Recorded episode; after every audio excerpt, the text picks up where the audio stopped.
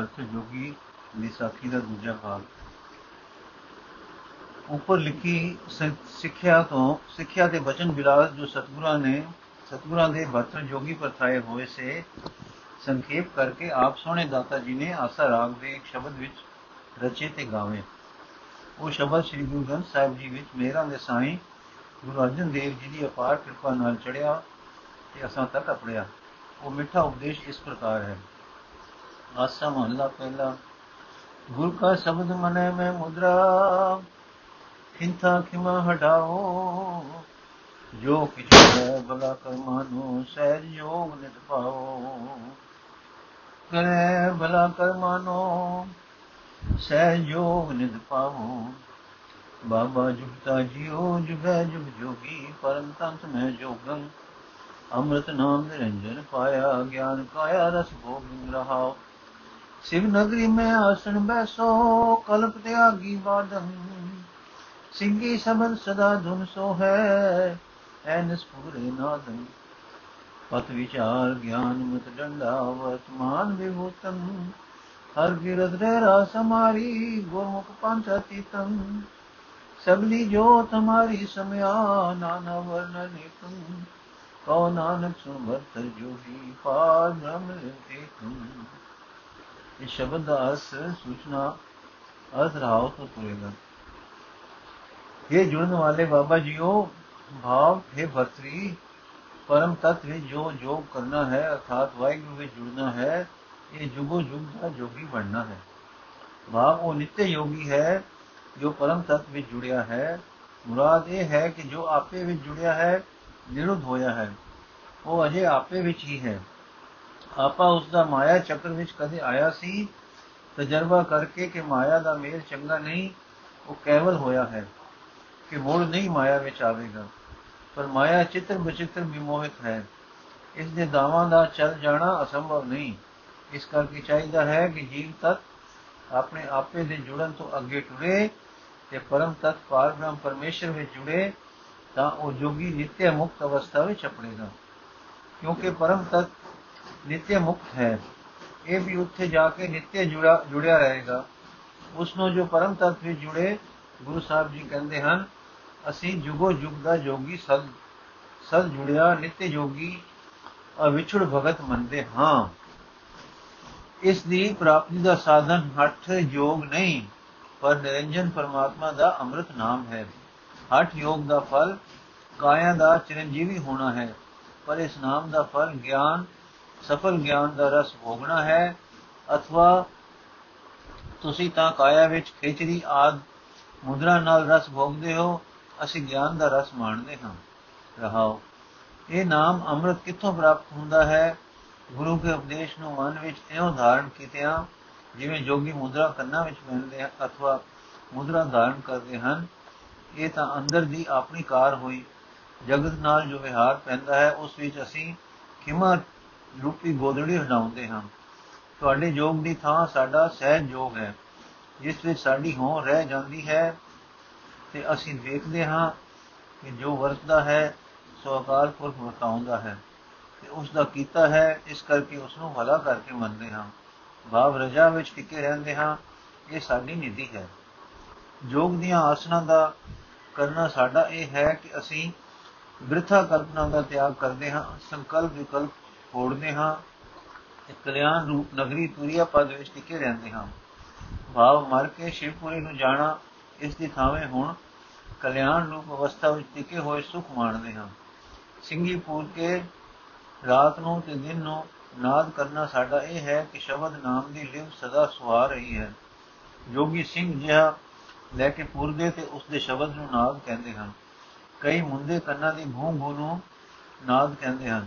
ਗੁਰੂ ਜੀ ਦੱਸਦੇ ਹਨ ਕਿ ਸ਼ਬਦ ਅਭਿਆਸ ਅਰਥਾਤ ਨਾਮ ਸਿਮਰਨ ਦੀ ਕਮਾਈ ਤੋਂ ਜੋ ਉਪਜ ਕੇ ਅੰਦਰ ਇੱਕ ਸਦਾ ਰਸ ਭਰੀ ਸੰਗੀਤਕ ਅਵਸਥਾ ਹੁੰਦੀ ਹੈ, ਉਹ ਸਾਡਾ ਨਾਦ ਹੈ। ਸਦਾ ਅਨੁਭਵ ਹੋਣ ਵਾਲਾ ਨਾਦ ਸਿੰਘੀ ਦਾ ਨਾਦ ਨਹੀਂ ਹੋ ਸਕਦਾ।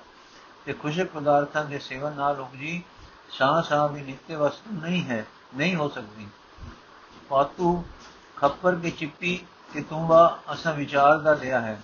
ਮਨ ਉਤੇ ਮਤ ਤੇ ਮਤ ਤੇ ਵਾਹਿਗੁਰੂ ਦੇ ਬਖਸ਼ੇ ਗਿਆਨ ਦਾ ਕਾਬੂ ਇਹ ਅਸਾਂ ਛੱਡੰਡਾ ਫੜਿਆ ਹੈ। ਵਰਤਮਾਨ ਸੰਸਾਰ ਦੇ ਮੋਹ ਨੂੰ ਸਵਾਰ ਵਾਂਗ ਨਿਰਮੋਲ ਜਾਣਨਾ ਇਹ ਵਿਭੂਤ ਲਾਈ ਹੈ। ਰੋ ਰੂਪੀ ਸਾਡੀ ਪੁੱਛੋ ਤਾਂ ਵਾਹਿਗੁਰੂ ਦੀ ਕੀਰਤੀ ਕਰਨੀ ਤੇ ਗਾਉਣੀ ਹੈ। ਸਾਡਾ ਪੰਥ ਹੈ ਗੁਰਮੁਖ ਪੰਥ ਤੇ ਤੁਹਾਡਾ ਹੈ ਅਤੀਤ ਪੰਥ। ਭਾਵ ਅਸੀਂ ਮਨਮਤ ਤੋਂ ਅਤੀਤ ਰਹਿ ਕੇ ਗੁਰਮਤ ਦੇ ਰਾਹ ਤੁਰਦੇ ਹਾਂ। ਤੁਸੀਂ ਗ੍ਰਸਥ ਤੇ ਆਪ ਕੇ ਅਤੀਤ ਹੁੰਦੇ ਹੋ। ਅਨੇਕ ਰੰਗਾਂ ਵਿੱਚ ਤੇ ਨਾਨਾ ਰੂਪਾਂ ਵਿੱਚ ਇੱਕ ਪਾਰਬ੍ਰਹਮ ਦੀ ਜੋਤ ਸਾਰੇ ਸਮਾਈ ਹੋਈ। ਸਮਝ ਲਈਏ ਸਾਡੀ ਜੋਤ ਹੈ, ਭਾਵ ਸਾਡੀ ਜੋਤ ਇੱਕ ਦੇਸੀ ਨਹੀਂ ਸਰਬ ਵਿਆਪੀ ਹੈ। ਸਾਡੀ ਜੋਤ ਇੱਕ ਦੇਸੀ ਨਹੀਂ ਸਰਬ ਵਿਆਪੀ ਹੈ, ਅਥਵਾ ਸੰਮਤ ਹੈ। ਕਹਿੰਦੇ ਹਨ, ਗੁਰੂ ਨਾਨਕ ਦੇਵ ਜੀ, ਸੁਣ ਹੈ ਭਗਤ ਜੋਗੀ ਇੱਕ ਪਾਰਬ੍ਰਹਮ ਨਾਲ ਲਿਵ ਲੱਗ ਲੱਗ ਰਹੀ ਹੈ, ਸਾਡਾ ਸਹਿਜ ਜੋਗ ਤਾਂ ਇਹ ਹੈ। ਸਮਾਂ ਸਹਿਜ ਸਹਿਜ ਲੰਘਦਾ ਗਿਆ। ਗੁਰੂ ਕੀ ਸ਼ਬਦ ਸੋਹਲੇ ਦਾ ਪ੍ਰਚਾਰ ਵੱਧਦਾ ਗਿਆ। ਸਤਸੰਗ ਦਾ ਰੰਗ ਲੱਗਦਾ ਗਿਆ। ਇੱਕ ਦਿਨ ਸੰਝ ਹੋ ਆਈ। ਸੋਹਣੇ ਸੋਹਣੇ ਤਾਰੇ ਅਸਮਾਨਾਂ ਤੇ ਨਿਕਲ ਪਏ। ਨੀਲੇ ਨੀਲੇ ਰੰਗ ਵਿੱਚ ਚਮਕਦੇ, ਚਿੱਟੇ ਚਿੱਟੇ ਸਤਾਰੇ, ਨੂਰ ਦੇ ਫੁਹਾਰੇ, ਡਲਕਾ ਮਾਰਦੇ ਮਨਾਂ ਨੂੰ ਮੋਹਣ ਲੱਗੇ। ਮਿੱਠੀ ਮਿੱਠੀ ਰੀਵੀ ਰੋਂਕ ਰਹੀ ਸੀ ਕਿ ਵਿੰਨੀ ਵਿੰਨੀ ਤਰੇਲ ਦਾ ਸੁਹਾਵ ਛਾ ਰਿਹਾ ਸੀ। ਸ੍ਰੀ ਗੁਰੂ ਜੀ ਆਪਣੇ ਹਰ ਜਗ੍ਹਾ ਤੇ ਹੋ ਹਰ ਰੰਗੇ ਨਜ਼ਰ ਪੈਣ ਵਾਲੇ ਪਿਆਰ, ਪਿਆਰੇ ਦੇ ਪ੍ਰੇਮ ਵਿੱਚ ਅੰਮ੍ਰਿਤ ਰਸ ਲੈ ਰਹੇ ਸਨ ਕਿ ਭਰਤ ਜੋਗੀ ਆ ਗਿਆ, ਨਮਸਕਾਰ ਕਰਕੇ ਬਹਿ ਗਿਆ ਤੇ ਬਿਨਾਂ ਕੀਤੀ ਉਸ ਕਿ ਕਦੇ ਆਪ ਸਾਡੇ ਆਸ਼ਰਮ ਵੀ ਚਰਨ ਪਾਓ। ਸਾਧਕ ਸਿੱਧ ਤੇ ਬਾਲਕਿਆਂ ਦੀ ਇਹ ਇੱਛਾ ਹੋ ਰਹੀ ਹੈ। ਸ੍ਰੀ ਗੁਰੂ ਜੀ ਸੁਣ ਕੇ ਮੁਸਕਰਾਏ ਤੇ ਕਹਿਣ ਲੱਗੇ, ਅੱਛਾ ਜੋਗੀ ਰਾਜ, ਕਿਸੇ ਦਿਨ ਆਵਾਂਗੇ। ਸੋ ਇੱਕ ਦਿਨ ਰਾਤ ਵੇਲੇ ਆਪ ਅੰਦਰ ਗਏ ਤਾਂ ਜੋਗੀਆਂ ਸਿੱਧਾਂ ਬਾਲਕਿਆਂ ਦੀ ਮਜਲਿਸ ਲੱਗ ਰਹੀ ਸੀ। ਸੁਰਾਈ ਤੇ ਪਿਆਲਾ ਫਿਰ ਰਿਹਾ ਸੀ। ਹਰ ਕਿਸੇ ਨੇ ਆਪੋ ਆਪਣੀ ਚਾਹ ਮੁਜਬ ਪਿਆਲਾ। ਭਰ ਉਣਾ ਅੱਧਾ ਪਾ ਲੈ ਲੈ ਕਿ ਪਿਤਾ। ਜਦ ਸੁਰਾਈ ਸਾਰਾ ਚੱਕਰ ਲਾ ਚੁੱਕੀ ਤਾਂ ਗੁਰੂ ਬਾਬੇ ਦੇ ਅੱਗੇ ਵੀ ਆਈ। ਆਪ ਤੱਕ ਕੇ ਸੁਰਾਈ ਬੰਨੇ, ਫਿਰ ਸਿੱਧਾ ਜੋਗੀਆਂ ਬੰਨੇ, ਫਿਰ ਭਰਤਰੀ ਬੰਨੇ। ਫਿਰ ਚਿੜ ਕੇ ਹੱਸੇ ਤੇ ਬਾਲ ਕੇ ਵਰਤਾਵੇ ਨੂੰ ਪੁੱਛਣ ਲੱਗੇ ਕਿ ਕੀ ਹੈ? ਉਸ ਉਸ ਉੱਤਰ ਦਿੱਤਾ, ਸਿੱਧਾ ਦਾ ਪਿਆਲਾ ਹੈ। ਤੁਸੀਂ ਵੀ ਪੀਓ ਤੇ ਖੀਵੇ ਹੋ ਜਾਓ। ਤਦ ਗੁਰੂ ਜੀ ਦੇ ਨੈਣਾ ਵਿੱਚ ਇੱਕ ਤਰਸ ਦਾ ਰੰਗ ਆਇਆ ਵਰਤੀਵਾਲ ਤੱਕੇ ਤੇ ਨਿਰਜਨ ਦੀ ਲਹਿਰ ਵਿੱਚ ਬੋਲੇ, ਬਾਬਾ, ਇਹ ਤੇਰਾ ਮਨ ਨਾਮ ਰਸ ਪੀ ਕੇ ਮਗਨ ਹੈ। ਇਸ ਨੂੰ ਛੂਚੇ ਮਤ ਦੀ ਲੋੜ ਨਹੀਂ ਹੈ। ਵਰਤਰੀ ਪੀ ਕੇ ਫਿਰ ਤੁਸੀਂ ਨਾਮ ਸਿਮਰਨ ਵਿੱਚ ਹੀ ਬਹਿ ਕੇ ਤੱਕੋ, ਚਾਰ ਪੈਰ ਤਾਰ ਨਾ ਟੁੱਟੇਗੀ। ਰੂਈ ਜਿਸ ਵੇਲੇ ਸਵੇਰੇ ਟੁੱਟੇਗੀ ਤਾਂ ਟੋਟ ਵੇਲੇ ਟੋਟ ਵੇਲੇ ਫਿਰ ਕੀ ਪਿਲਾਓਗੇ? ਵਰਤੀ ਹੀਰੇ ਨੂੰ ਵੇਦੇ ਹੀਰਾ, ਨਸ਼ੇ ਟੋਟ ਨੂੰ ਤੋੜੇ ਨਸ਼ਾ। ਗੁਰੂ ਜੀ ਫਿਰ ਜਦ ਸਵੇਰ ਦੀ ਪੀਤੀ ਨੂੰ ਟੋਟ ਪਾਉ ਤਾਂ ਜੋਗੀ ਫਿਰ ਇੱਕ ਦੋ ਘੁੱਟ ਹੋਰ। ਗੁਰੂ ਜੀ ਤਾਂ ਫਿਰ ਇਸੇ ਛੁਛੇ ਮਤ ਜੋਗੇ ਹੀ ਹੋ ਰਹੇ। ਜੋਗੀ ਹੋ ਰਹੇ ਤਾਂ ਡਰ ਕੀ। ਜੁੜੇ ਰਹੇ, ਲੱਗੇ ਰਹੇ। ਗੁਰੂ ਜੀ ਇਹ ਮਦ ਪੀ ਕੇ ਨਸ਼ਾ ਚੜਦਾ ਹੈ। ਇਹ ਨਸ਼ਾ ਬੇਹੋਸ਼ ਕਰਦਾ ਹੈ। ਬੇਹੋਸ਼ੀ ਤਮੋ ਗੁਣ ਦੀ ਬਹੁਤਾ ਹੈ। ਇਹ ਆਤਮਾ ਵਿੱਚ ਕਿ ਪਰਮਾਤਮਾ ਵਿੱਚ ਸਮਾਧੀ ਨਹੀਂ ਹੈ। ਮੂਰਛਾ, ਬੇਹੋਸ਼ੀ, ਤੰਦਰਾ ਆਦ ਮੂੜ ਅਵਸਥਾ ਆਪੇ ਵਿੱਚ ਇਕਾਗਰਤਾ ਨਹੀਂ ਹਨ। ਪ੍ਰਕਿਰਤੀ ਦੇ ਹੇਠਾਂ ਲੱਗਣ ਦੇ ਰੰਗ ਹਨ। ਵਰਤੀ ਘਬਰਾ ਕੇ, ਆਪਨੇ ਜੋ ਨਾਮ ਦੀ ਮਹਿਮਾ ਤੇ ਉਸਤਾ ਦਰਸਾਈ ਸੀ, ਇਸ ਨਸ਼ੇ ਦੇ ਬਲ ਨਾਲ ਉਹ ਨਾਮ ਲਿੰਗ ਦੀ ਸੂਰਤ ਫੜ ਜਾਂਦਾ ਹੈ। ਨਹੀਂ ਜੀ, ਗੁਰੂ ਜੀ ਮੁਸਕਰਾ ਕੇ, ਜੋਗੀ ਜੀਓ, ਨਾਮ ਰਸ ਅੰਮ੍ਰਿਤ ਹੈ, ਸ਼ਰਾਬ ਦਾ ਰਸ ਮਦ ਨਸ਼ਾ ਹੈ, ਅੰਮ੍ਰਿਤ ਜਿਵਾਉਂਦਾ ਹੈ ਮਦ ਬੇਹੋਸ਼ ਕਰਦਾ ਹੈ ਤੇ ਹਦੋਂ ਵੱਧੇ ਤਮਾਰ ਦਿੰਦਾ ਹੈ। ਨਸ਼ੇ ਦਾ ਆਦ ਸਵਾਦ ਹੈ ਮਦ ਰੋਗ ਹੈ ਤੇ ਅੰਤ ਮੌਤ ਹੈ। ਨਾਮ ਦਾ, ਨਾਮ ਰਸ ਦਾ ਆਦ ਘਾਲ ਹੈ, ਮਦ ਰਸ ਹੈ, ਅੰਤ ਅਟਲ ਜੀਵਨ ਹੈ। ਅੰਮ੍ਰਿਤ ਦੇ ਤੁਸੀਂ ਵਪਾਰੀ ਹੋ ਕੇ ਕਿ ਸੋਚੇ ਮਦ ਵਿੱਚ ਪੈ ਗਏ ਹੋ।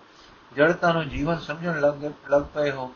ਬਲਸੀ ਜ਼ਰਾ ਲਾਜ ਜੀ ਪ੍ਰਤੀਤ ਕਰਕੇ ਦਾਤਾ ਜੀਓ, ਅਸੀਂ ਤਾਂ ਮੁਕਤੀ ਹੈ ਇਸ ਨੂੰ ਵਰਤਦੇ ਹਾਂ। ਕੋਈ ਵਿਕਾਰ ਹੈ ਤਾਂ ਨਹੀਂ ਵਰਤਦੇ। ਗੁਰੂ ਜੀ ਸੱਚ ਹੈ, ਪਰ ਜ਼ਰਾ ਬਾਹਰ ਫਿਰ ਕੇ ਆਪਣੇ ਜੋਗ ਆਸ਼ਰਮਾਂ ਵੱਲੋਂ ਬੰਨੇ ਤੱਕੋ ਇਸ ਵਧੀਆਂ ਦੇ ਜਨਕ ਨਸ਼ੇ ਦੇ ਪੀਣ ਨੇ ਜੋਗੀ ਆਸ਼ਰਮਾਂ ਵਿੱਚ ਵਿਕਾਰ ਲੈ ਆਂਦੇ ਹਨ ਕਿ ਨਹੀਂ? ਵਰਤੀ ਸੁਣਦਾ ਹਾਂ, ਇਹ ਗੱਲ ਠੀਕ ਤਾਂ ਹੈ, ਪਰ ਥੋੜੀ ਜਿੰਨੀ ਕੋ ਮੈਂ ਲਈ ਹੈ, ਦੋ ਕੁ ਘੁੱਟ ਇਸ ਨਾਲ ਤਾਂ ਇੱਕ ਤਾਰ ਹੀ ਵੱਜਦੀ ਹੈ। ਨਸ਼ਾ ਨਹੀਂ, ਬੇਸੁਰਤੀ ਨਹੀਂ, ਬੇਸੁੱਧੀ ਨਹੀਂ, ਗੁਰੂ ਜੀ। ਇਸ ਸਾਰੀ ਮਜਲਿਸ ਵਿੱਚ ਹਰ ਗੰਥਰੀ ਇੱਕ ਤੁਸਾਂ ਹੀ ਥੋੜੀ ਪੀਤੀ ਹੈ ਬਾਕੀ ਦਾ ਤੱਕ ਲੋ ਪਿਆਲੇ ਤੇ ਪਿਆਲਾ ਠਹਿਕ ਰਿਹਾ ਹੈ ਤੇ ਉਹ ਤੱਕੋ ਕਿਵੇਂ ਲੰਮੇ ਪੈ ਰਹੇ ਤੇ ਮੂੰਹਾਂ ਛੋੜ ਰਹੇ ਛੋੜ ਰਹੇ ਹਨ। ਛੋੜ ਰਹੇ ਉਹ ਪਰੇ ਤੱਕਿਓ ਕਲੇਜੇ ਮੁੱਠਾਂ ਵਿੱਚ ਲੈ ਰਹੇ ਹਨ। ਆਓ ਤੇ ਸਾਡੀ ਕੁਟੀਆ ਵੱਲ ਚਲੀਏ। ਉੱਥੇ ਉੱਠ ਕੇ ਭਰਤਰੀ ਤੇ ਗੁਰੂ ਜੀ ਭਰਤਰੀ ਦੀ ਕੁਟੀ ਵਿੱਚ ਜਾ ਬੈਠੇ। ਭਰਤਰੀ ਫੇਰ ਪਾਤਸ਼ਾਹ ਥੋੜੀ ਪੀਣ ਦੀ ਖੁੱਲ ਹੈ, ਸੁਭਾਅ ਪੈ ਚੁੱਕਾ ਹੈ, ਇਸ ਨਾਲ ਕੁਝ ਸ਼ਰੂਰ ਆ ਕੇ ਲੱਗ ਪਈਦਾ ਹੈ। ਗੁਰੂ ਜੀ ਜੋਗੀ ਜੀਓ ਸਭ ਸਪੇਲਿਆਂ ਦੇ ਪੁੰਜੇ ਵਿੱਚ ਠੀਕ ਹਨ। ਜਿਵੇਂ ਇਹ ਨਸ਼ੇ ਦਾ ਸਭ ਵੈਦਾਂ ਤੇ ਸ਼ੀਸ਼ੀਆਂ ਵਿੱਚ ਪਿਆ ਹੀ ਠੀਕ ਹੈ। ਇਹ ਵਿੱਚ ਹੈ ਤੇ ਅਭਿਆਸੀਆਂ ਲਈ ਤਾਂ ਵਿਉ ਵੀ ਹੈ ਤੇ ਦੂਸਰਾ ਭੁਲੇਵਾ ਵੀ। ਜੋ ਕਿ ਦੂਸਰਾ ਭੁਲੇਵਾ ਮੈਂ ਨਹੀਂ ਸਮਝਿਆ। ਗੁਰੂ ਜੀ ਇੱਕ ਭੁਲੇਵਾ ਦੇਣ ਵਾਲੀ ਮਾਇਆ ਹੈ, ਨਾ ਸਾਰੇ ਜਗਤ ਦੀ। ਦੂਸਰਾ ਭੁਲੇਵਾ ਨਸ਼ਾ ਹੈ। ਜੋ ਚਾਹੇ ਸ਼ਰਾਬ ਦਾ ਹੋਵੇ, ਚਾਹੇ ਭੰਗ ਅਫੀਮ ਦਾ। ਸੋ ਨਸ਼ਾ ਅਭਿਆਸੀ ਲਈ ਇੱਕ ਹੋਰ ਮਾਇਆ ਹੋ ਗਈ। ਇਸ ਦੇ ਅਸਰ ਹੇਠ ਅਭਿਆਸੀ ਨੂੰ ਪਤਾ ਨਹੀਂ ਲੱਗਦਾ ਕਿ ਜਿਸ ਰੰਗ ਵਿੱਚ ਮੈਂ ਹਾਂ, ਉਹ ਆਤਮਾ ਦੇ ਉન્નਤ ਹੋਣ ਦਾ ਰੰਗ ਹੈ ਕਿ ਪੱਠਿਆਂ ਦੇ ਦਿਮਾਗ ਵਿੱਚ ਕੋਈ ਕੈਫੀਅਤ ਗੈਰ ਪੈਦਾ ਹੋ ਗਈ ਹੈ, ਜੋ ਸ਼ਰੂਰ ਦੇ ਰਹੀ, ਪਰ ਜੜਤਾ ਵੱਲ ਜਾ ਰਹੀ ਹੈ। ਸਮਾਧੀ ਤੇ ਮੂਰਛਾ ਵਿੱਚ ਵਿਵੇਕ ਨਾ ਕਰ ਸਕਣਾ, ਇਹ ਬੁਲੇਵਾ ਅਭਿਆਸੀ ਨੂੰ ਨਸ਼ਿਆਂ ਦੀ ਵਰਤਨ ਦਿੰਦੀ ਹੈ। ਦੂਸਰਾ ਬੁਲੇਵਾ ਇਹ ਹੈ ਬਤੀ ਫਿਰ ਜੋ ਕੀਪਣ, ਕੀਵਾਪਨ ਆਉਂਦਾ ਹੈ ਸ਼ੁਰੂ ਚੜਦਾ ਹੈ ਉਹ ਤਾਂ ਇਸੇ ਇਸ ਬਿਨਾ ਨਹੀਂ ਲੱਗਦਾ ਗੁਰੂ ਜੀ ਚਾਨਣ ਦੇ ਨੇੜੇ ਗਿਆ ਚਾਨਣਾ ਪੈਂਦਾ ਹੈ ਤੇ ਓਏ।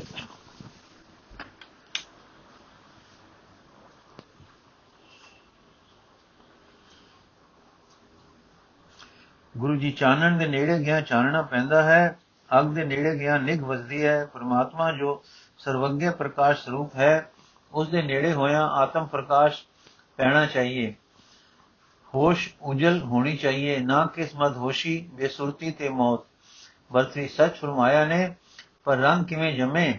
ਗੁਰੂ ਜੀ, ਆਤਮਾ ਤੇ ਜਗਰਾਸੀ ਨੂੰ ਅੰਮ੍ਰਿਤ ਦੀ ਲੋੜ ਹੈ। ਨਸ਼ਾ ਵਿਉ ਹੈ। ਆਤਮ ਅਭਿਆਸੀ ਨੂੰ ਅੰਮ੍ਰਿਤ ਤੋਂ ਆਉਣ ਵਾਲੇ ਸਵਾਦ ਦੀ ਲੋੜ ਹੈ। ਉਸ ਤੋਂ ਉਤਪਤ ਹੋਣ ਵਾਲੇ ਸ਼ਰੂਰ ਦੀ ਲੋੜ ਹੈ। ਜਿਸ ਨਾਲ ਕਿ ਆਪਾ ਸਾਰੀ ਮਾਇਆ ਦੇ ਮਾਇਆ ਤੋਂ ਉੱਚਾ ਹੋ ਕੇ ਸਾਖੀ ਪਦ ਵਿੱਚ ਟਿਕਦਾ ਤੇ ਆਨੰਦ ਸਰੂਪ ਹੁੰਦਾ ਹੈ। ਵਰਤਰੀ ਜੀ, ਇਹ ਗੱਲ ਸੁਣ ਕੇ ਵਰਤਰੀ ਜੀ, ਇਹ ਗੱਲ ਸੁਣ ਕੇ ਤੇ ਆਤਮ ਰਸ ਇੱਕ ਆਨੰਦ ਦਿੰਦਾ ਹੈ। ਉਸ ਆਨੰਦ ਨੂੰ ਮੱਧ ਵਰਗਾ ਨਸ਼ਾ ਸਮਝਣਾ ਭੁੱਲ ਹੈ। ਅੰਮ੍ਰਿਤ ਦੇ ਵਪਾਰੀ ਹੋ, ਅੰਮ੍ਰਿਤ ਭਾਲੋ, ਛੁੱਛੇ ਮਦ ਦਾ ਭਾਵ ਦੂਰ ਕਰੋ। ਇਹ ਜੋ ਰੰਗ ਚੜਦਾ ਹੈ ਨਸ਼ੇ ਨਾਲ, ਇਹ ਵਿਤਰੇਕ ਕਰਕੇ ਦੇਖੇ, ਦੇਖੋ, ਸਹਿਜ ਦਾ ਰੰਗ ਨਹੀਂ ਹੈ। ਜੋਰ ਨਾਲ ਹਟ ਨਾਲ, ਨਸ਼ੇ ਨਾਲ ਜੋ ਹਾਲਤ ਉਪਜਦੀ ਹੈ, ਉਹ ਸਹਿਜ ਨਾਲ ਨਹੀਂ ਹੈ। ਨਾਮ ਦਾ ਰਸੀਆ ਸਹਿਜ ਰੰਗ ਵਿੱਚ ਹੁੰਦਾ ਹੈ। ਉਸ ਦੀ ਲਿਵ ਦੀ ਤਾਰ ਵਾਹਿਗੁਰੂ ਪ੍ਰੇਮ ਨਾਲ ਵੱਜਦੀ ਹੈ। ਵਰਤਰੀ ਇਹ ਜੋ 10 ਘੁੱਟ ਪੀ ਕੇ ਅਨਾਹਤ ਸ਼ਬਦ ਸੁਣੀਂਦਾ ਹੈ, ਗੁਰੂ ਜੀ ਜੋਗੀ ਜੀ, ਉਹ ਅਨਾਹਤ ਕਿਵੇਂ? ਕੰਨ ਦਬ ਕੇ ਜੇ ਘੂ ਘੂ ਤੁਸੀਂ ਸੁਣਦੇ ਹੋ, ਉਹਨਾਂ ਨੂੰ ਖੁਸ਼ਕ ਪਦਾਰਥਾਂ ਦਾ ਖਾਣਾ ਵਧਾਉਂਦਾ ਹੈ। ਉਹ ਦਾਰੂਆਂ ਦੇ ਅਧੀਨ ਹਨ। ਨਿੰਮ ਪੀਓ, ਭੰਗ ਪੀਓ, ਸ਼ਰਾਬ ਪੀਓ, ਉਹ ਵਧੀਆਂ ਹਨ।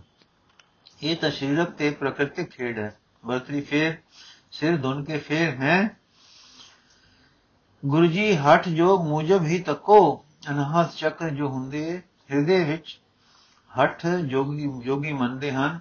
ਉਸ ਥਾਂ ਤੇ ਟਿਕੇ ਜੋਗੀ ਨੂੰ ਕੋਈ ਸੰਗੀਤਕ ਅਨੁਭਵਤਾ ਹੁੰਦੀ ਦੱਸੀ ਹੈ। ਨਾਦ ਹੁੰਦਾ ਹੈ, ਹੱਠ ਜੋਗੀ ਉਸ ਨੂੰ ਅਨਹਦ ਕਹਿੰਦੇ ਹਨ। ਕੰਨਾਂ ਵਿੱਚ ਡੱਕੇ ਦੇਣ, ਨਸ਼ੇ ਪੀਣ ਨਾਲ ਸੁਣਾਈ ਦੇਣ ਵਾਲੀ ਸ਼ੈ ਤਾਂ ਹਰ ਗੁਨਾਹਗਾਰ ਵਿਸ਼ੇਈ ਤੇ ਮੂੜ ਤੇ ਖਿਆਪਤ ਪੁਰਖ ਵੀ ਸੁਣ ਸਕਦਾ ਹੈ। ਅਨਾਦ ਦਾ ਸੁਣਨਾ ਤਾਂ ਅਨਾਦ ਚੱਕਰ ਵਾਲੇ ਯੋਗੀ ਨੂੰ ਹੁੰਦਾ ਹੈ, ਜੋ ਜਾਂ ਨਾਮ ਜਪ ਵਾਲੇ ਦੇ ਦਸਮ ਦਵਾਰ ਵਿੱਚ ਟਿਕਾਓ ਵਿੱਚ ਪ੍ਰਾਪਤ ਹੁੰਦਾ ਹੈ। ਅਨਾਦ ਦਾ ਸਾਧਨ ਵੀ ਨਾਮ ਸਿਮਰਨ ਹੈ, ਵਰਤਰੀ। ਸੁਤੇ ਨੂੰ ਜਗਾ ਰਹੇ ਹੋ, ਗੁਰੂ ਜੀ, ਫਿਰ ਜੋਗੀ ਰਾਜ ਹਰ ਸ਼ੈ ਦੇ ਆਪਣੇ ਲੱਛਣ ਹੁੰਦੇ ਹਨ। ਅਸਲੀ ਅਨਾਦ ਦੇ ਅਨੁਭਵੀ ਵਿੱਚ ਗਰਮ ਤੇ ਭੈ ਦਾ ਨਿਵਾਸ ਨਹੀਂ ਹੁੰਦਾ। ਇਹ ਸਰਵ ਵਿਆਪੀ ਦਾ ਅਨੁਭਵ ਪ੍ਰਾਪਤ ਹੁੰਦਾ ਹੈ। ਇਹ ਤੁਹਾਨੂੰ ਜੋਗੀ ਹੋ ਪਤਾ ਕੀ ਕਿਉਂ ਇਹ ਤੁਹਾਨੂੰ ਜੋਗੀ ਹੋ ਪਤਾ ਹੀ ਹੋ ਕਿ ਕਰਮ, ਵਰਮ ਤੇ, ਵਰਮ ਭੈ ਤੇ ਰੋਗ ਉਪਜਦੇ ਹਨ। ਵਰਮ ਤੇ ਭੈ ਤੋਂ ਰੋਗ ਉਪਜਦੇ ਹਨ। ਸੋ ਇਸ ਸ਼ੈ ਦੇ ਅਨੁਭਵੀ ਨੂੰ ਅਰੋਗ ਹੋਣਾ ਚਾਹੀਦਾ ਹੈ। ਹੁਣ ਤੁਸੀਂ ਤੱਕੋ ਖਾਂ ਕੰਨਾਂ ਵਿੱਚ ਉਂਗਲਾਂ ਜਾਂ ਡੱਕੇ ਦੇ ਕੇ ਜਾਂ ਭੰਗਾ ਸ਼ਰਾਬਾ ਪੀ ਕੇ ਸੁਣਨ ਹਾਰੇ, ਦੁੱਖ ਰੋਗ ਭੈ ਭ੍ਰਮ ਤੋਂ ਉੱਪਰ ਉੱਠ ਗਏ ਨਜ਼ਰ ਪੈਂਦੇ ਜੇ ਕਿ ਨਹੀਂ। ਫਿਰ ਅਨਾਦ ਦੇ ਅਨੁਭਵੀ ਦਾ ਲੱਛਣ ਹੈ ਕਿ ਉਸ ਦੇ ਪੰਜ ਵਿਕਾਰ ਕਾਮ, ਕ੍ਰੋਧ, ਲੋਭ, ਮੋਹ, ਹੰਕਾਰ ਵਸ਼ੀਭੂਤ ਹੋ ਜਾਂਦੇ ਹਨ। ਤੁਸੀਂ ਹੁਣੇ ਵਰਤਰੀ ਜੀ ਆਪਣੇ ਸਾਧਕਾਂ ਵਿੱਚ ਤੇ ਚੇਲਿਆਂ ਵਿੱਚ ਤੱਕੋ ਇਹ ਲੱਛਣ ਉਪਜੇ ਹਨ। ਵਰਤਰੀ ਸਾਰੇ ਹੀ ਪਿਆਲਾ ਪੀ ਕੇ ਕਹਿੰਦੇ ਹਨ, ਸੁਣਦੇ ਹਾਂ, ਪਰ ਪੰਜੇ ਵਸ ਨਹੀਂ ਹਨ। ਭਾਵੇਂ ਨਾਲ ਨੀਤੀਆਂ ਧੋਤੀਆਂ ਨਿਉਰੀਆਂ ਕਰਮ ਵੀ ਕਰਦੇ ਹਨ। ਹੋਰ ਵਿਕਾਰਾਂ ਤੋਂ ਵੱਡਾ ਕ੍ਰੋਧ ਤਾਂ ਸਾਡੇ ਵਿੱਚ ਬਹੁਤ ਵਰਤਦਾ ਹੈ। ਫਿਰ ਜਦ ਤਿਆਗੀ ਸਾਧਕਾਂ ਵਿੱਚ ਉਹ ਲੱਛਣ ਨਹੀਂ ਉਪਜੇ ਤਾਂ ਮੈਲੇ ਗ੍ਰਸਤੀਆਂ ਵਿੱਚ ਜੋ ਝੂਠ ਬੋਲਦੇ ਹਨ ਤੇ ਵਿਸ਼ ਵਿਸ਼ਾਕਤ ਵਿਸ਼ਾ ਸ਼ਕਤ ਹੁੰਦੇ ਹਨ ਬਰਮਾ ਵਿੱਚ ਭਟਕਦੇ ਤੇ ਦਰਾਂ ਵਿੱਚ ਕੰਮਦੇ ਹਨ, ਉਹਨਾਂ ਨੇ ਜੋ ਸੁਣਿਆ ਹੈ ਕਿ ਉਹ ਸੱਚਮੁੱਚ ਅਨਾਹਤ ਨਹੀਂ ਹੈ, ਅਸਲੀ ਸੁਣਨ ਵਾਲਾ ਪੰਜਾਂ ਤੇ ਹਾਵੀ ਤੇ ਭ੍ਰਮ ਤੇ ਗਮ ਹੈ ਤਾਂ ਉੱਚਾ ਹੋਵੇਗਾ। ਹਾਂ, ਇਹ ਵੀ ਠੀਕ ਹੈ। ਸਾਡੇ ਯੋਗ ਮਾਰਗ ਵਿੱਚ 6 ਚੱਕਰ ਮੰਨੇ ਹਨ। ਚੌਥਾ ਚੱਕਰ ਹੈ ਅਨਾਹਤ ਚੱਕਰ, ਜਿਸ ਦਾ ਸਥਾਨ ਹੈ ਹਿਰਦਾ। ਉੱਥੇ 12 ਦਲ ਕਮਲ ਹੈ। ਪਹਿਲੇ ਤਰੇ ਚੱਕਰ ਭੇਜ ਕੇ ਜੋਗੀ ਜਦ ਚੌਥੇ ਚੱਕਰ ਵਿੱਚ ਟਿਕ ਜਾਂਦਾ ਹੈ, ਤਾਂ ਉਸ ਨੂੰ ਇੱਕ ਅਨੁਭਵ ਹੁੰਦਾ ਹੈ। ਉਹ ਉਸ ਨੂੰ ਅਨਾਹਤ ਨਾਦ ਕਹਿੰਦੇ ਹਨ। ਸੋ ਜੋਗੀ ਛਿਆਂ ਵਿੱਚੋਂ ਚਾਰ ਚੱਕਰ ਸਿੱਧ ਕਰ ਲਵੇ, ਅਰਥਾਤ ਦੋ ਹਿੱਸੇ ਕੰਮ ਮੁਕਾ ਲਵੇ। ਇਹ ਉਸ ਦੇ ਅਨੁਭਵ ਦੀ ਸ਼ੈ ਤਾਂ ਸਾਡੇ ਹੀ ਮਾਰਗ ਨੇ ਮੰਨੀ ਹੈ। ਅਸੀਂ ਹੁਣ ਹਰ ਕਿਸੇ ਨੂੰ ਕਹਿੰਦੇ ਹਾਂ ਕਿ ਕੰਨਾਂ ਵਿੱਚ ਮੁੰਦੇ ਪਾ ਕੇ ਬਹਿ ਜਾਓ ਗੂ ਗੂ ਸੁਣੋ ਤੇ ਅਨਾਹਤ ਹੋ ਗਏ। ਠੀਕ ਕਹਿ ਰਹੇ ਹੋ ਜੀਓ। ਹੁਣ ਮੈਂ ਕਿਵੇਂ ਕਰਾਂ? ਗੁਰੂ ਜੀ ਭੁਲੇਖੇ ਦੇ ਮਾਰਗ ਛੋੜ ਦਿਓ, ਸ਼ਰਾਬਾਂ ਪੀ ਕੇ ਸਮਾਧੀਆਂ ਇਹ ਮਾਨੋ ਜੂਏ ਖੇਡ ਕੇ ਧਨ ਪਾਤਰ ਹੋਣ ਦੀ ਆਸਾ ਹੈ। ਜਨਮ ਮਨੁੱਖਾ ਜਨਮ ਬਹੁਤ ਕੀਮਤੀ ਸ਼ੈ ਹੈ। ਇਸ ਨੂੰ ਇਸ ਤਰ੍ਹਾਂ ਨਾ ਗਵਾਓ ਸੱਚ ਇਹ ਹੈ ਕਿ ਸ਼ੁਭ ਕਰਨੀ ਕਰੋ, ਯਤਨ ਕਰੋ ਕਿ ਕਰਮ ਅਸ਼ੁਭ ਸਾਥੋਂ ਨਾ ਹੋਣ। ਇਸ ਤੋਂ ਅੱਗੇ ਟੁਰੋ। ਤੇ ਵਾਹਿਗੁਰੂ ਜੀ ਦੀ ਸਿਫਤ ਸਲਾਹ ਵਿੱਚ ਰਚੋ। ਸਿਫਤ ਵਿੱਚ ਤਰਤੇ ਤੁਸੀਂ ਸੁੱਤੇ ਹੀ ਵਿਰਾਗਵਾਨ ਰਹੋਗੇ। ਫਿਰ ਨਾਮ ਜਪੋ, ਨਾਮ ਸਿਮਰੋ, ਨਾਮ ਸਾਡੇ ਮਾੜੇ ਕਰਮ ਵੀ ਦੁਸਤ ਕਰੇਗਾ। ਫਿਰ ਰਸ ਵੀ ਦੇਵੇਗਾ। ਨਾਮ ਦੇ ਰਸ ਰੰਗ ਵਿੱਚ ਆਓ, ਨਾਮ ਅੰਮ੍ਰਿਤ ਪੀਓ, ਇਸ ਅੰਮ੍ਰਿਤ ਦੇ ਆਨੰਦ ਨੂੰ ਮਾਣੋ ਬਰਤਰੀ ਫਿਰ ਬੈਕੁੰਠ ਤੇ ਮੁਕਤੀ ਪ੍ਰਾਪਤ ਹੋ ਜਾਵੇਗੀ। ਗੁਰੂ ਜੀ, ਇੱਥੇ ਹੀ ਤਾਂ ਸਾਰਾ ਫੇਰ ਹੈ। ਬਾਬਾ, ਜਿਓ। ਸੋਚੋ ਜਰਾ ਤੁਸੀਂ ਹਟ ਜੋ ਕਿਉਂ ਕਰਦੇ ਹੋ, ਭਗਤ ਭਗਤੀ ਕਿਉਂ ਕਰਦਾ ਹੈ? ਹੋਰ ਅਭਿਆਸੀ ਅਭਿਆਸਾਂ ਵਿੱਚ ਕਿਉਂ ਹਨ? ਇਹੋ ਗੱਲ ਪਹਿਲਾਂ ਸਮਝ ਕੇ ਲੋਕੀ ਨਹੀਂ ਟੁਰਦੇ। ਇਥੋਂ ਹੀ ਭੁਲੇਖਾ ਪੈਂਦਾ ਹੈ। ਪ੍ਰੋਜਨ ਹੋਣਾ ਚਾਹੀਦਾ ਹੈ, ਵਾਹਿਗੁਰੂ ਜੀ ਦਰਗਾਹ ਦੇ ਮਾਲਕ ਦਾ ਮੇਲ, ਜਾਂ ਇਉਂ ਕਹੋ ਕਿ ਵਾਹਿਗੁਰੂ ਜੀ ਦੀ ਪ੍ਰਾਪਤੀ ਲਈ ਸਾਰੇ ਯਤਨ ਤੇ ਤਰਲੇ ਕਰਨੇ ਚਾਹੀਏ। ਜੋ ਵਾਹਿਗੁਰੂ ਜੀ ਦੇ ਪ੍ਰੇਮ ਦਾ ਭੁੱਖਾ ਹੈ ਉਸ ਨੂੰ ਤਾਂ ਮਿਲਾਪ ਦੀ ਲੋੜ ਹੈ। ਉਸਨੇ ਦੁਨੀਆ ਦੇ ਭੋਗਾਂ ਨੂੰ ਕੀ ਕਰਨਾ ਹੈ? ਤੇ ਉਸਨੇ ਬੈਕੁੰਠ ਨੂੰ ਕੀ ਕਰਨਾ ਹੈ? ਬੈਕੁੰਠ ਸੁੱਖਾਂ ਦੇ ਭੋਗ ਦਾ ਥਾਂ ਹੈ। ਜੇ ਉਹ ਬੈਕੁੰਠ ਦਾ ਚਾਹਵਾਨ ਹੈ, ਤਾਂ ਸੁੱਖਾਂ ਦੇ ਭੋਗ ਦਾ ਚਾਹਵਾਨ ਹੈ, ਚਾਹੇ ਉਹ ਸਰੀਰ ਸੁਖ ਸਰੀਰਕ ਹਨ, ਚਾਹੇ ਮਾਨਸਿਕ ਹਨ। ਜੇ ਉਹ ਮੁਕਤੀ ਦਾ ਚਾਹਵਾਨ ਹੋ ਗਿਆ, ਤਾਂ ਦੁੱਖਾਂ ਦੇ ਹੱਥੋਂ ਦੁਖੀ ਹੈ ਤੇ ਉਹਨਾਂ ਤੋਂ ਛੁਟਕਾਰੇ ਦੇ ਤਰਲੇ ਲੈ ਰਿਹਾ ਹੈ। ਉਹ ਵੀ ਸੁਖ ਦਾ ਹੀ ਚਾਹਵਾਨ ਹੋਇਆ। ਇਹ ਨਿਜ ਸੁਖ ਦੇ ਤਰਲੇ ਹੀ ਇਧਰ ਉਧਰ ਫਸਾ ਦਿੰਦੇ ਹਨ ਤੇ ਨਜ਼ਰ ਨਿਸ਼ਾਨੇ ਤੋਂ ਉਕਾ ਦਿੰਦੇ ਹਨ। ਇੱਕ ਨਿਰੰਕਾਰ ਦੇ ਮਿਲਣ ਦੀ ਚਾਹ ਨੂੰ ਧਾਰਨ ਕਰੋ, ਫਿਰ ਜੋ ਤਰਲਾ ਲਾਓ, ਯਤਨ ਕਰੋ, ਸਾਧਨ ਕਰੋ, ਉਸ ਵਿੱਚ ਨਜ਼ਰ ਨਿਸ਼ਾਨਿਓ ਨਾ ਉਕੇ ਕਿ ਅਸਾਂ ਵਾਹਿਗੁਰੂ ਜੀ ਨੂੰ ਮਿਲਣਾ ਹੈ। ਜਿਸ ਸੁਭਾਗੇ ਦੇ ਅੰਦਰ ਇਹ ਨਿਸ਼ਾਨੇ ਦੀ ਤੱਕ ਪੱਕ ਗਈ, ਉਹ ਨਾ ਬਖੁੰਠ ਮੰਗਦਾ ਹੈ, ਨਾ ਮੁਕਤੀ ਚਾਹੁੰਦਾ ਹੈ, ਨਾ ਉਸ ਨੂੰ ਲੋੜ ਹੈ ਵੇਖ ਧਾਰਨ ਦੀ, ਨਾ ਹਟ ਜੋਗ ਦੇ ਕਸ਼ਟਾਂ ਦੀ। ਉਹ ਕਰਤਾਰ ਦੇ ਮਿਲਾਪ ਦੀ ਚਾਹ ਵਿੱਚ ਹੈ, ਜਿਸ ਦੀ ਪ੍ਰਾਪਤੀ ਦਾ ਮਾਰਗ ਨਿਰੰਕਾਰ ਦੇ ਨਾਮ ਦਾ ਜਪ, ਨਾਮ ਦਾ ਸਿਮਰਨ ਹੈ। ਮਿਲਾਪ ਦੀ ਚਾਹਨਾ ਵਾਲੇ ਨਾਮ ਦੇ ਪ੍ਰੇਮੀ ਵਿੱਚ ਸੁੱਤੇ ਵਿਰਾਗ ਆ ਨਿਵਾਸ ਕਰਦਾ ਹੈ। ਉਸ ਦੇ ਕਲੇਸ਼ ਸੁੱਤੇ ਹੀ ਕਟਿੰਦੇ ਹਨ। ਸੁਖ ਸੁੱਤੇ ਹੀ ਉਸ ਦੇ ਦੁਆਲੇ ਆਉਂਦੇ ਹਨ। ਪਰ ਉਹ ਬੇਪਰਵਾਹ ਆਪਣੇ ਨਿਸ਼ਾਨੇ ਦੀ ਸੇਧ ਤੇ ਤੁਰਦਾ ਹੈ। ਅਸਲੀ ਅਨਾਹਤ ਜੋ ਨਿਰੰਤਰ ਹੈ ਤੇ ਇਹਨਾਂ ਕੰਨਾਂ ਦੇ ਸੁਣਨ ਤੋਂ ਅਲੱਗ ਹੈ। ਅੰਦਰ ਬਾਹਰ ਸਾਰੇ ਰਸ ਰੂਪ ਤੇ ਤੋਂ ਪਰਿਪੂਰਨ ਹੈ।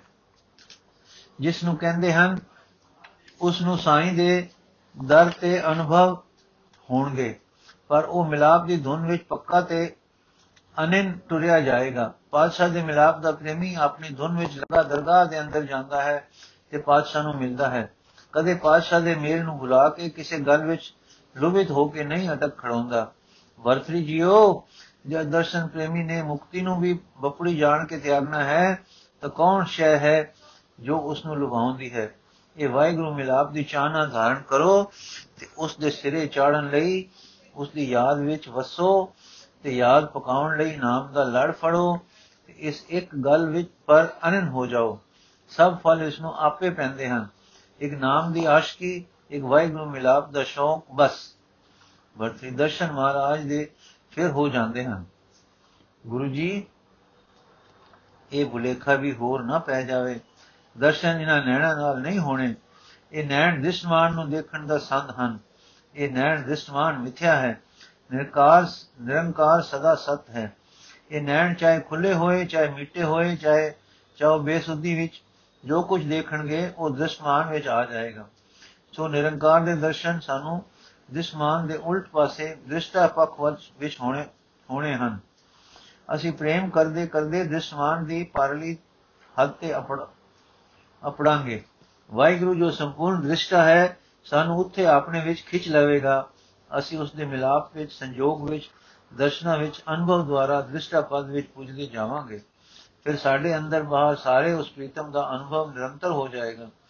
ਅਸੀਂ ਦ੍ਰਿਸ਼ਟਾ ਪਦ ਵਿੱਚ ਜਾ ਕੇ ਉਸ ਸੰਪੂਰਨ ਦ੍ਰਿਸ਼ਟਾ ਦੇ ਮਿਲਾਪ ਵਿੱਚ ਪੈ ਕੇ ਉਸ ਦੀ ਅੰਤਰਾਤਮੇ ਪ੍ਰਤੀਤੀ ਅਨੁਭਵ ਵਿੱਚ ਰਹਾਂਗੇ ਤੇ ਅੰਦਰ ਬਾਹਰ ਸਾਰੇ ਵਿੱਚ ਉਸ ਨੂੰ ਪ੍ਰਤੀਤ ਕਰਾਂਗੇ।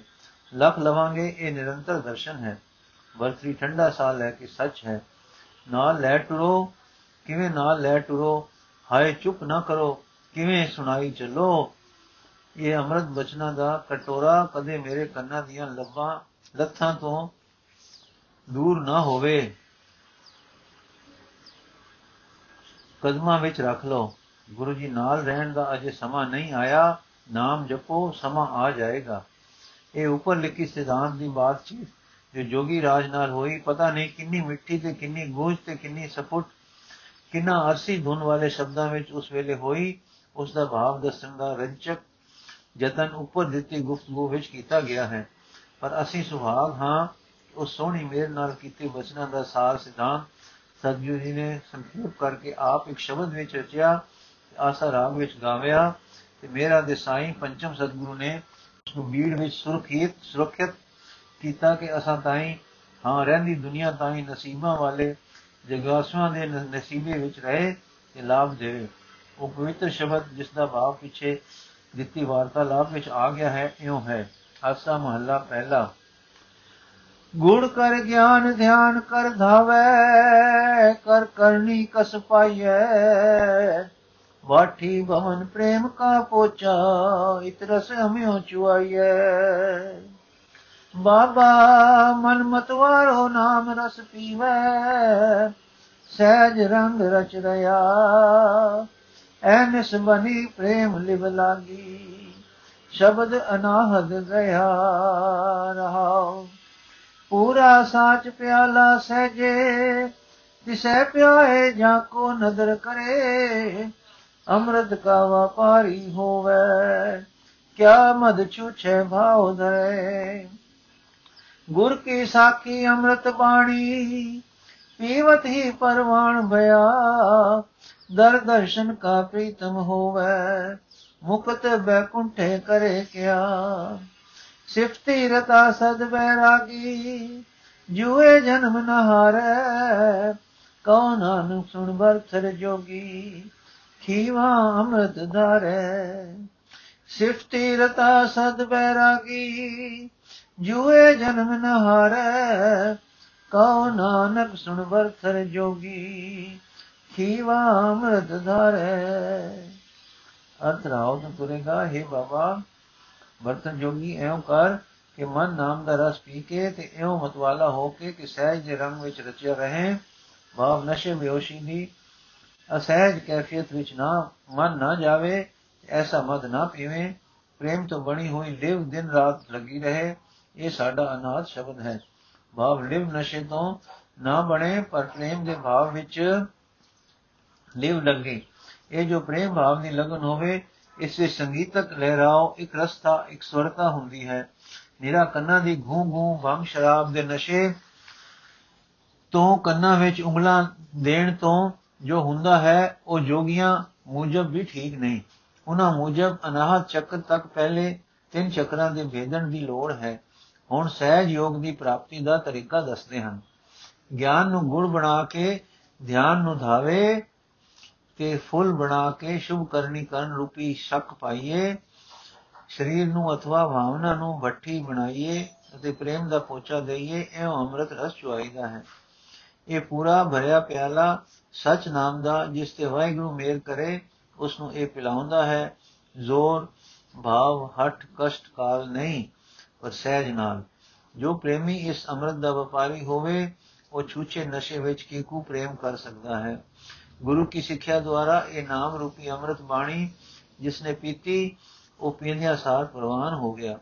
ਅਥਵਾ ਗੁਰੂ ਨੇ ਅੱਖੀਂ ਡਿੱਠੀ ਗੱਲ ਦੱਸੀ ਹੈ ਕਿ ਜਿਸਨੇ ਇਹ ਨਾਮ ਅੰਮ੍ਰਿਤ ਪੀਤਾ ਉਹ ਪੀਂਦੇ ਸਾਰ ਵਾਹਿਗੁਰੂ ਦਰ ਪ੍ਰਵਾਨ ਹੋ ਗਿਆ। ਜੋ ਵਾਹਿਗੁਰੂ ਦੇ ਦਰ ਤੇ ਉਸ ਦੇ ਦਰਸ਼ਨ ਦਾ ਪ੍ਰੇਮੀ ਹੈ, ਉਹ ਮੁਕਤੀ ਤੇ ਬੈਕੁੰਠ ਨੂੰ ਕੀ ਕਰੇ? ਭਾਵ ਉਹ ਦਰਸ਼ਨ ਦਾ ਇੱਛਾਵਾਨ ਹੈ। ਉਹ ਮੁਕਤੀ ਤੇ ਬੈਕੁੰਠ ਦੋਹਾਂ ਦੀ ਲੋੜ ਨਹੀਂ ਰੱਖਦਾ। ਹੋਛੇ ਮਦ ਦੇ ਨਸ਼ੇ ਦੇ ਸੁਖ ਦੀ ਉਹ ਕਦ ਲੋੜ ਰੱਖਦਾ ਹੈ? ਜੋ ਵਾਹਿਗੁਰੂ ਦੀ ਸਿਫਤ ਵਿੱਚ ਰਜ ਗਿਆ ਹੈ, ਉਹ ਸਦਾ ਵੈਰਾਗੀ ਹੈ। ਭਾਵ ਉਹ ਵਿਰਾਗ ਜ਼ੋਰ ਨਾਲ ਨਹੀਂ ਧਾਰ ਧਾਰਦਾ। ਨਾ ਕਾਰਨ ਟੋਲ ਟੋਲ ਕੇ ਵਿਰਾਗ ਲਿਆਉਂਦਾ ਹੈ। ਵਾਹਿਗੁਰੂ ਦੀਆਂ ਸਿਫਤਾਂ ਵਿੱਚ ਰਚ ਗਿਆ, ਵਾਹਿਗੁਰੂ ਅਨੁਰਾਗੀ ਹੈ। ਇੱਕ ਦਾ ਅਨੁਰਾਗੀ ਦੂਸਰੇ ਤੇ ਸੁੱਤੇ ਵਿਰਾਗੀ ਹੁੰਦਾ ਹੈ। ਸੋ ਨਾਮ ਦਾ ਪ੍ਰੇਮੀ ਜਗਤ ਤੋਂ ਸੁੱਤੇ ਵਿਰਾਗੀ ਹੁੰਦਾ ਹੈ ਤੇ ਨਾਮ ਨਿਤ ਜਾਰੀ ਰਹਿਣਾ ਹੈ, ਵਿਰਾਗ ਆਪੇ ਲਗਾਤਾਰ ਹੋ ਜਾਵੇਗਾ।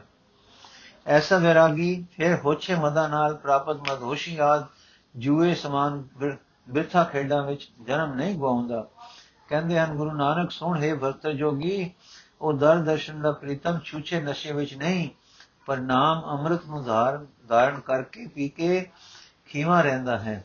ਇਸ ਤਰ੍ਹਾਂ ਦੀਆਂ ਵਾਰਲਾਪਾਂ ਦੇ ਬਾਅਦ ਗੁਰੂ ਜੀ ਉੱਥੋਂ ਵਿਦਾ ਹੋਏ, ਪਰੰਤੂ ਉੱਥੇ ਸੰਗਤ ਸੰਗਤ ਐਤਨੀ ਹੋ ਗਈ ਕਿ ਪ੍ਰੇਮ ਐਨਾ ਵਧਿਆ ਕਿ ਗੁਰਦੁਆਰਾ ਬਣਿਆ ਤੇ ਸਤਸੰਗ ਦਾ ਪ੍ਰਵਾਹ ਟੁਰ ਪਿਆ। ਹਕੀਕਤ ਦਾ ਮੁਕਾਮ ਵਿੱਚ ਲਿਖਿਆ ਹੈ, ਉਹਾਂ ਵੀ ਗੁਰੂ ਬਾਬੇ ਦਾ ਦੇਵਰਾ ਹੈ।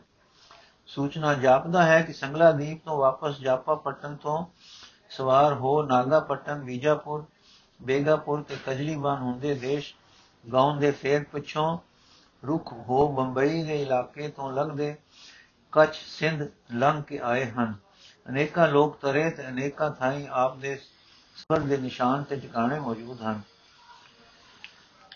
ਮਖਦੂਮ ਦਾ ਟਿਕਾਣਾ ਦੱਖਣੀ ਪੰਜਾਬ ਤੇ ਸਿੰਧ ਦੇ ਲਾਗੇ ਹੈ, ਇਸ ਕਰਕੇ ਵਧੇਕ ਅਗਲਬ ਇਹ ਗੱਲ ਲੱਗਦੀ ਹੈ ਕਿ ਗੁਰੂ ਜੀ ਸੰਗਲਾ ਦੀਪ ਤੋਂ ਮੁੜ ਕੇ ਵਾਪਸ ਪੱਛਮੀ ਹਿੰਦ ਵਿੱਚ ਸਫ਼ਰ ਕਰਦੇ ਸਿੰਧ ਵਿੱਚ ਆ ਨਿਕਲੇ ਹਨ ਤੇ ਮਖਦੂਮ ਵਾਲੀ ਸਾਖੀ ਕਿਤੇ ਸਿੰਧ ਦਰਿਆ ਦੇ ਕੰਢੇ ਤੇ ਸਮੁੰਦਰ ਦੇ ਇਲਾਕੇ ਹੋਈ ਹੈ। ਇਸ ਕਰਕੇ ਇੱਥੇ ਰੱਖੀ ਹੈ, ਵਿਸ਼ੇਸ਼ ਖੋਜ ਦੀ ਲੋੜ ਹੈ। ਮਖਦੂਮ ਦੀ ਸਾਖੀ ਅਸੀਂ ਕੱਲ ਪੜਾਂਗੇ ਜੀ। ਵਾਹਿਗੁਰੂ ਜੀ ਕਾ ਖਾਲਸਾ, ਵਾਹਿਗੁਰੂ ਜੀ ਕੀ ਫਤਿਹ।